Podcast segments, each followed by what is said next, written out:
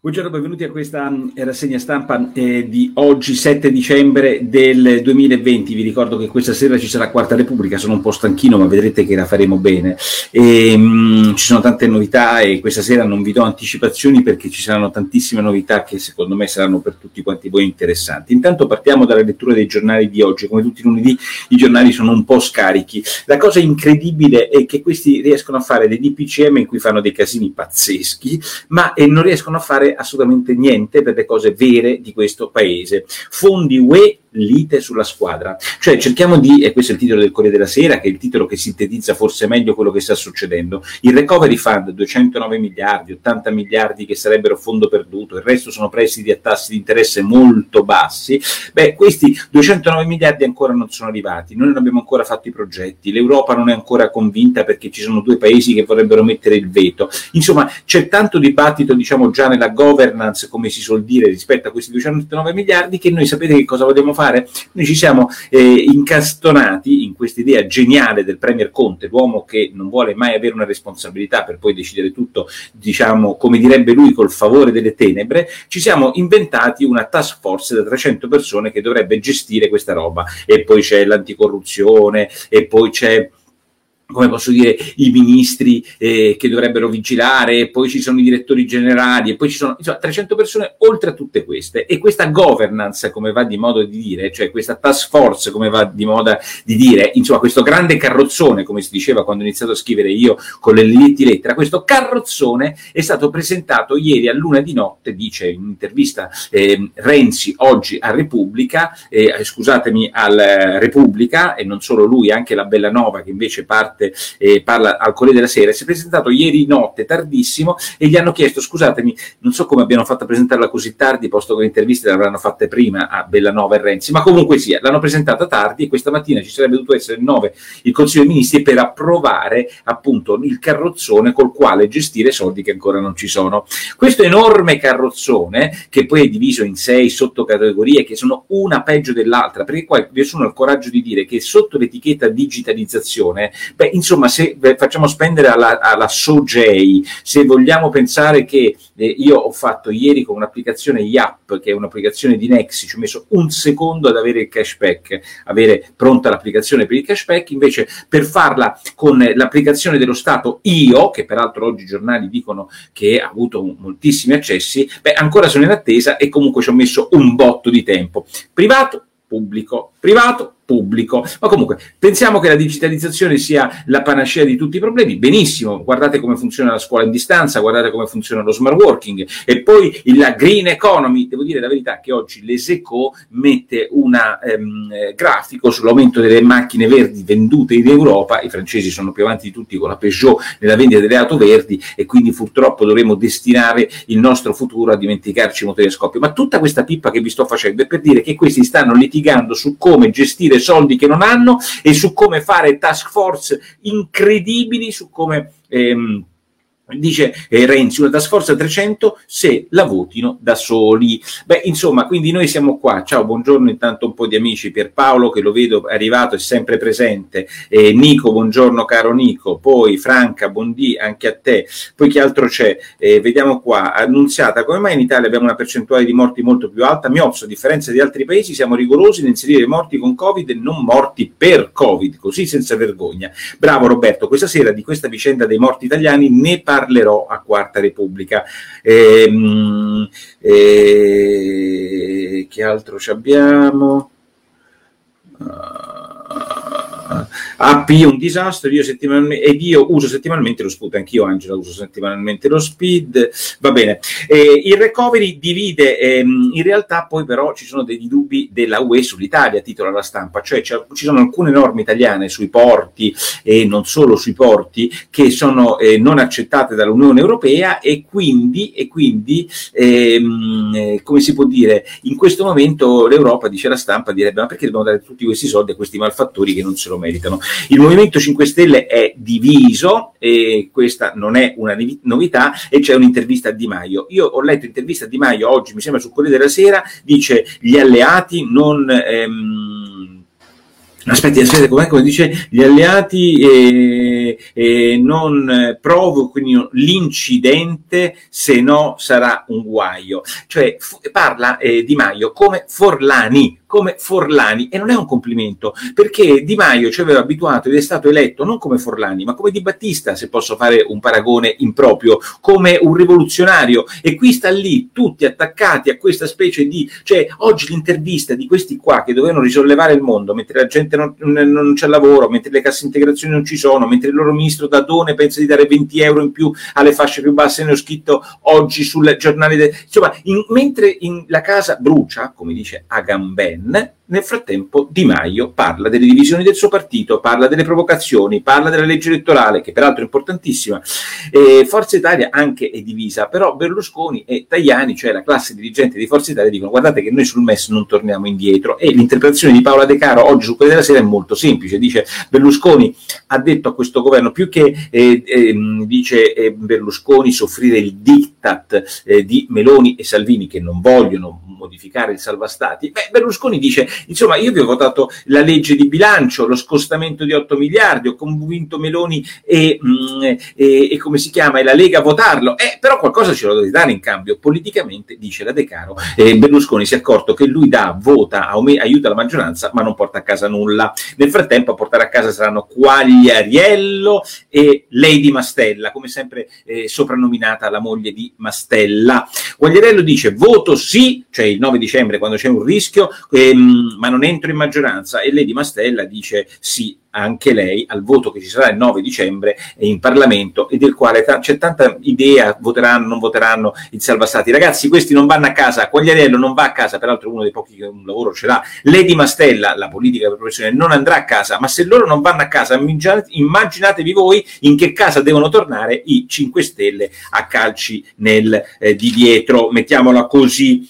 Sulle mascherine continua la storia della verità, perché è straordinaria questa scuola delle mascherine, non si riesce a capire come mai in Italia un appalto da 1,2 miliardi gestito da Arcuri, questo appalto da 1,2 miliardi ha visto due intermediari cinesi, ma italianissimi, che hanno fatto 60 milioni di commissione, 60 milioni di commissione per un affare che hanno fatto fare a due aziende cinesi. Questi 60 milioni poi sono stati passati a nullatenenti, ai quadregni, queste lettere di commissione sono state firmate il 10 marzo quando ancora non c'erano gli appalti fuori da ogni regola. Cioè su questa roba qua, in cui tra l'altro indaga anche la magistratura, i giornali non parlano, mentre invece se si parla dei camici di quell'altro, ma anche delle mascherine di Zingaretti, insomma 11 milioni di mascherine buttate in eccesso, ne parlano un pochino di più. È veramente incredibile la storia delle mascherine, del silenzio dei giornali, del giornale unico del virus, che oggi è fantastico, fra poco ne parlerò.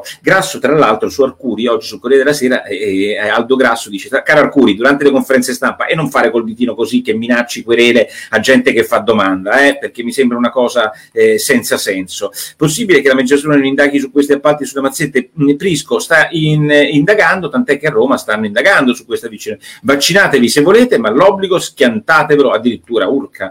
Chi è pronto a dar via le proprie libertà fondamentali per comprarsi briciole di temporanea sicurezza non merita né la libertà né la sicurezza. Grandissimo Franklin. Buongiorno Felix, buongiorno Nicola. Sezione assurda, il Movimento di Suscoso voteranno tutto pur di non andare a casa, e questo dico proprio di sì. Crediamo nei miracoli, se cade il governo, champagne. Federica, io non ci credo che cada il governo, ma è possibile che nessuno parli di queste cose, ad esempio della Gruber con Travaglio presente? Figurati se loro parlano del governo comune. Ci hanno distrutto pure il Natale. Riguardo a Natale è fantastica come lo affronta il Daily Mail, cioè una foto di tutti quanti senza mascherina, che sia ressa, non assembramento, perché la parola giusta è ressa in una democrazia, davanti a Harrods, e il Daily Mail fa vedere questa foto con qualche poliziotto che cerca di contenere questa ressa e dice spendete, spendete, spendete. Cioè il Daily Mail non c'è un atteggiamento moralistico, in galera, che schifo, chiusi a casa, vergognatevi, no, il Daily Mail dice spendete. spendete, perché ha calcolato che in questo lockdown gli inglesi, che non sono risparmiatori come gli italiani, hanno accumulato 100 miliardi di euro di risparmi, anche perché il governo li ha rimborsati grandemente a differenza di quello italiano, quindi ha detto restituite questi risparmi comprando e dando da lavoro a gente, negozianti, commesse e tutta quella catena enorme che vive del commercio. In Italia invece no, zitti, muti, se uno va a fare la spesa viene condannato a, come possiamo dire, alla... additato come se fosse un delinquente. Ma perché non inviti mai il responsabile economico della Lega? Noi aspettiamo Mattia Lazzarotta, tante persone non invitano. Nell'antica Grecia l'oligarchia era un governo di pochi saggi, anche noi abbiamo pochi, ma in quanta saggezza stiamo inguaiati, dice Gregorio. Viva Londra, ciao Barbara.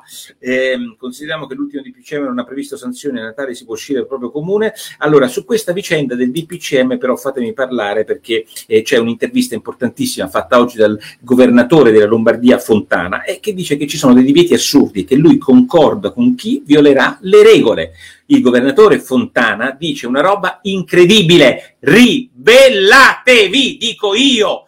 Certo, è facile per me, anche perché oggi, se voi andate a vedere le multe che sono previste, sono da 400 a 3.000 euro le multe previste, quindi sono delle multe della Madonna, perché 400 euro è già una multa pazzesca, ma 3.000 euro, manco uno scafista che porta in Italia gli immigrati prende una multa, una ONG prende una multa di quel tipo. Quindi quello che sto cercando di dire è che bisogna un po' mettersi d'accordo, perché è vero quello che dice Fontana e quello che dico io.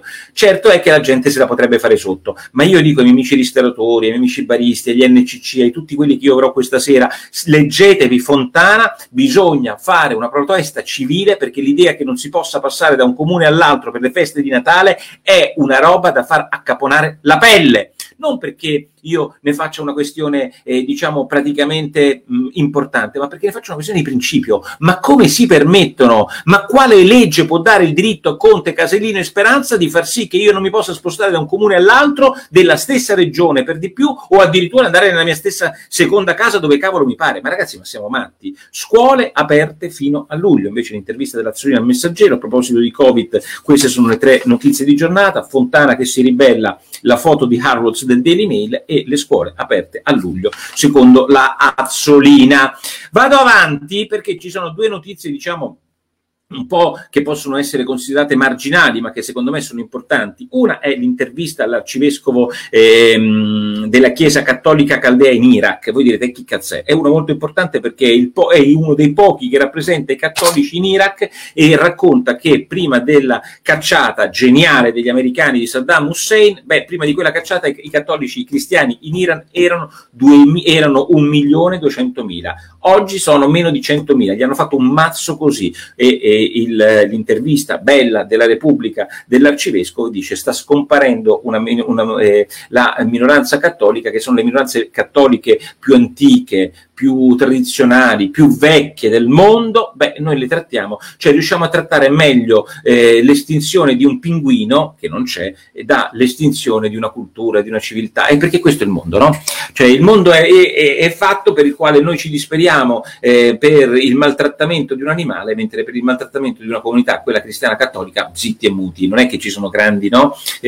Come possiamo dire, proteste per questa pazzesca situazione che si sta verificando in Medio Oriente, dove scoperirà, non la mettete da un punto di vista religioso, non la mettete da un punto di vista religioso, io la metto anche da un punto di vista religioso, ma sta scomparendo una cultura, e lasciamola quelli là, e così siamo ben contenti. Fantastica la vicenda di Google, è che licenzia questa sua super esperta afroamericana di intelligenza artificiale. Questa fa su Repubblica raccontano questa storia, perché lei dice che l'algoritmo di Google è razzista o comunque ha degli elementi razzisti. Allora dico: ammazza, questo algoritmo di Google, quanto sono cattivoni quelli di Google, che fanno tutti i fenomeni fuori da essere inclusivi, Me Too, il porco 2, tutto quello che vogliono loro, e poi dopo cacciano l'afroamericana perché fanno un algoritmo razzista. Poi vado a vedere la storia di questa super scienziata afroamericana, e scopro che questa è una grandissima fan, è la più grande supporter del Me Too, e anche di Black Lives Matters. E quindi io capisco in quale trappola micidiale questi progressisti di Google si trovano. Le felpette si trovano nella situazione di dover avere l'afroamericana che li contesta da sinistra. Io godo come un riccio. Morissero del loro politicamente corretto, fottendosi l'uno con l'altro per, come possiamo dire, per chi è più puro nella purezza della cancel culture, della, del Me Too, del Black Lives Matters, della, come si può dire, della correttezza razziale, per cui oggi, cosa molto seria invece, quella sì, le intelligenze artificiali hanno un peso importante, ma devo dire importante per ben altre cose che per la distinzione tra un naso, diciamo, caucasico e un naso, non so come dire, ho anche paura a dirlo. Ci vediamo questa sera, Quarta Repubblica, mi raccomando, non mancate alle 9:30, tante sorprese. Ciao.